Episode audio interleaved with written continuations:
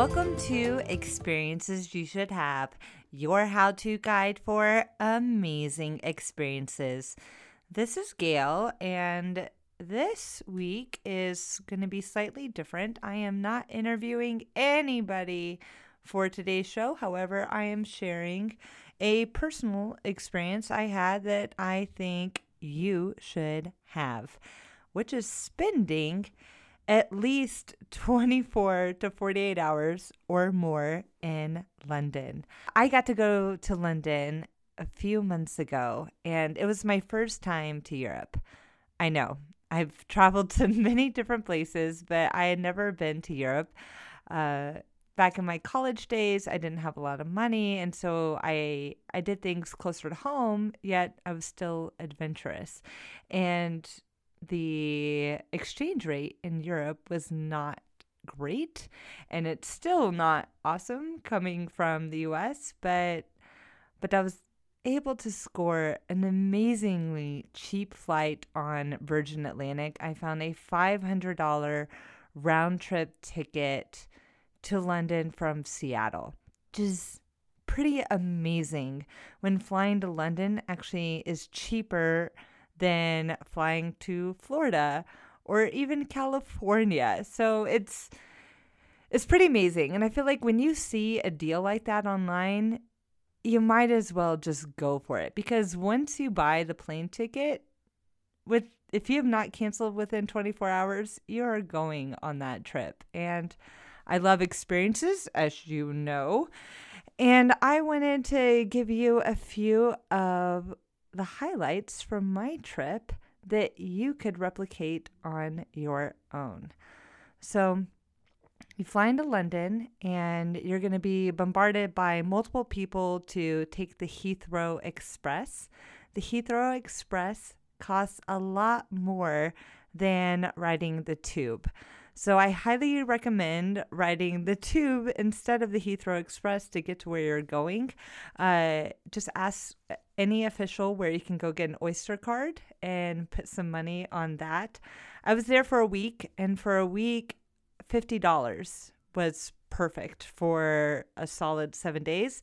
However, if you're just there for one day or two days, uh, maybe uh, $15 or something like that if you're going to be taking the tube everywhere. And then, if you want to know how to take the train system, then pop it into Google Maps where you are headed to, and then click on trains. And then it will tell you where you need to walk, what train to get off on, and then where you need to walk to next, and then catch the next train. And if you look at the map of the tube, which is their underground train system, you realize it's it's pretty easy to understand. So you don't have to get too hung up on it, and it's really exciting to to ride the tube. One of my favorite parts about riding the tube everywhere was getting to see the people of London. And I must say, the people in London at least that I saw, were extremely well put together, which I appreciate. I, I appreciate when someone takes the time to look nice. I I remember seeing a man on the tube and he was well dressed. He had this suit, he had these beautiful cufflinks on, and he was carrying a bouquet of flowers. And I and I asked him where he was going, and he told me he was going to his nephew's birthday party. And that that is pretty incredible. That this man dressed up so nicely. He went the extra mile, even put on beautiful cufflinks and got flowers. I was extremely impressed. And I live in Oregon and our version of dressing up is like a Patagonia jacket and jeans and maybe a ponytail. So eh, we don't dress up very often. We don't even dress up where I work. So I, I, I really did appreciate it. So I highly recommend going and doing some people watching and ask people where they're going and strike a conversation with a stranger with someone on the tube.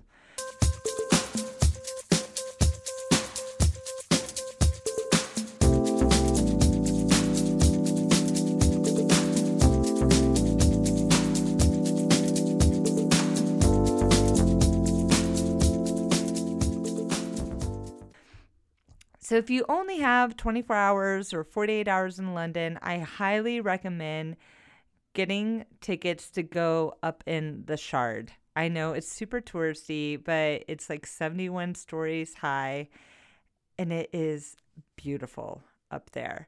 Uh, if you just purchase a ticket to the Shard, it's like 38 pounds. Uh, I had a, something called the London Pass, which for a week, the London Pass is around $170 or 150 pounds. I have to look at the prices exactly. I'll make sure to link to it in the show notes on experiencesyoushouldhave.com which allowed me to get into so many different attractions at no cost. However, if you're just there for a day or two, uh, just price it out if it's better to buy the London Pass or just pay for things a la carte.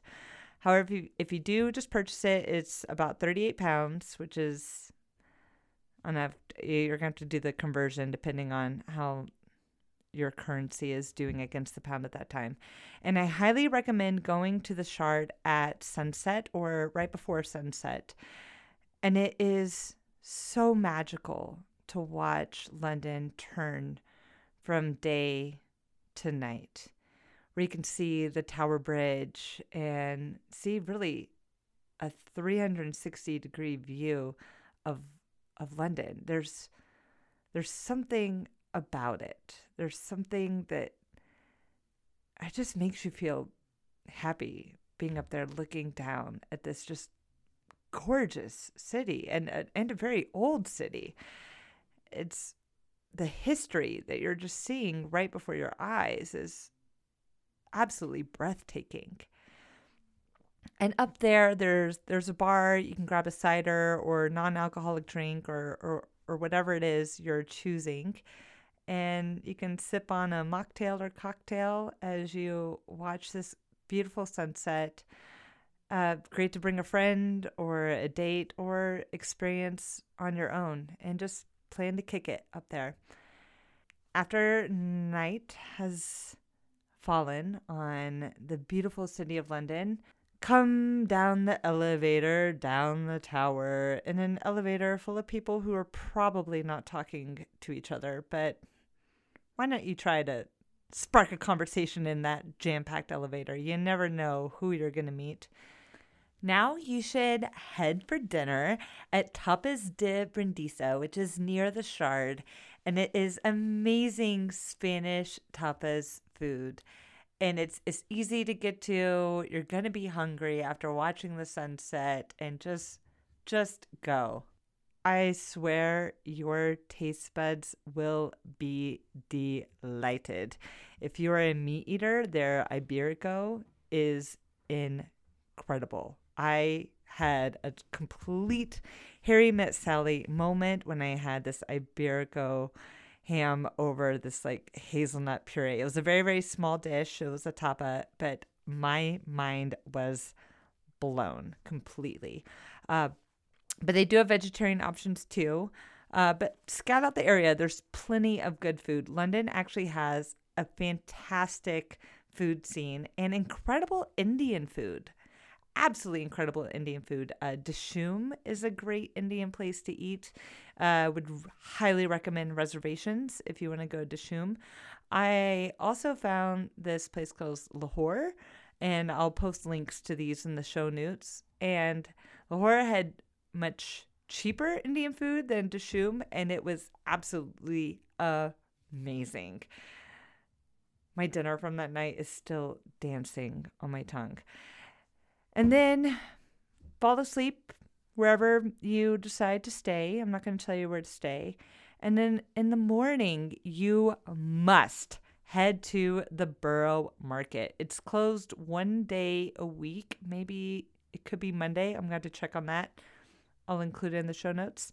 The Borough Market is incredible. It is one of the best food markets I've ever been to in my entire life.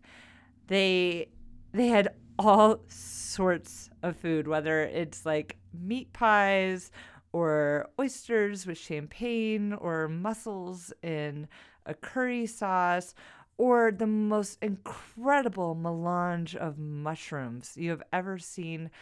served with a spelt risotto and some fresh grated Parmesan Reggiano. Oh my goodness. Circus in your mouth. I promise if you love food, you have to go to the borough market. I promise you, you will not be disappointed. And it's not it's not very expensive. Uh, you can eat very well, eat like a king all day, and it is gosh, incredible. On the weekends, it's definitely much more crowded than it is midweek. And there's more food vendors there on the weekends than midweek.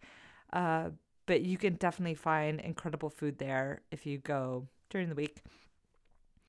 And then you have to hit up the tower. It's where the crown jewels are held. And a real live yeoman will actually give the tour there at the tower. And so much has gone at going on at the tower. You have had some of the rich and famous be there, and you've had many people tortured at the tower. And you can also see the famous ravens there. So definitely add the tower to your list and hit up the British Museum. The British Museum is by far one of the best museums I have gone to. You can see the Rosetta Stone, mummies, so much stolen treasure it is gosh, it's it's just incredible to see things that are so old and rich with history. I I think I could have just walked around there for hours. And I know you don't have much time in London, so you're going to have to keep it moving and make reservations. If you enjoy a cocktail, if you don't enjoy a cocktail, or if you're not of age, then disregard this recommendation but make a recommend uh make a reservation for Mr. Fogg's residence for some tipsy tea. That's right, tipsy tea is actually almost half the price of high tea. High tea is very expensive in London, extremely. Uh, many of the prices we saw were 65, 70, 80, and on upwards, which I'm not willing to pay that for tea. I don't care how great the tea or crumpets are. I just can't. I can't do it. I cannot do it. Uh, however, tipsy tea was only I don't know, it was like $35. Um, you could even go on up there or you could have one cocktail, but they essentially filled a teapot full of a cocktail and served a uh, it's like a little tiered platter full of little sandwiches and cookies and that sort of thing. But the thing about Mr. Fogg's residence is that it was a true experience. You had an old fashioned piano playing with sheet music, which looked like it was from the 20s or the 30s in front of him. There was a magician going around from table to table wowing people as they sat there. The air felt like you walked into a 1930s era. People were dressed up, drinking their tea, having a great time, and it just made you want to get up and dance.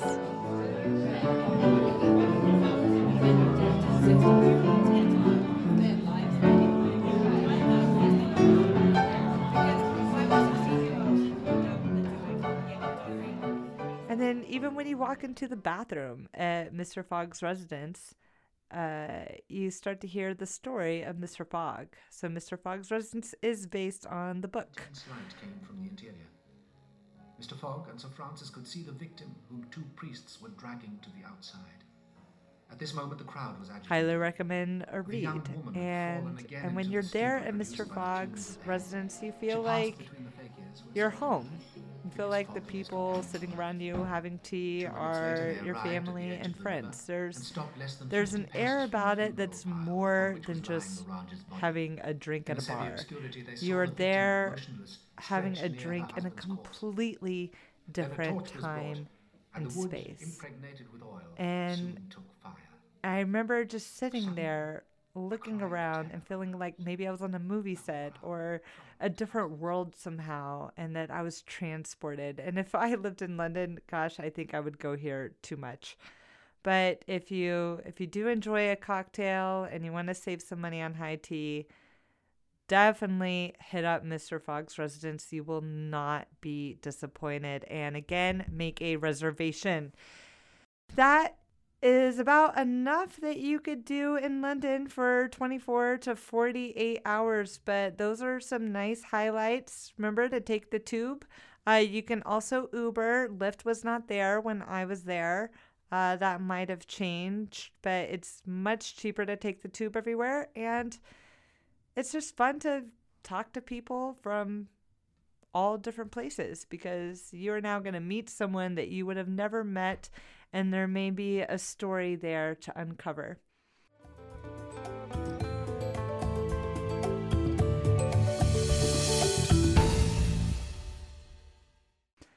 So, I hope you guys are enjoying the holiday week. If you're here in America and if you're elsewhere, I hope you're having a great week.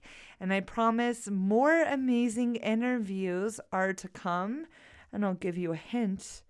One is on how to dive with great whites, will be coming soon. So, thank you so much for listening to this podcast please tell a friend about experiences you should have. And if you are listening on iTunes or on an iPhone device, please leave a review only if you like the show. If you don't like the show, you did not hear this, and uh, but still tell your friends to listen to the show anyways.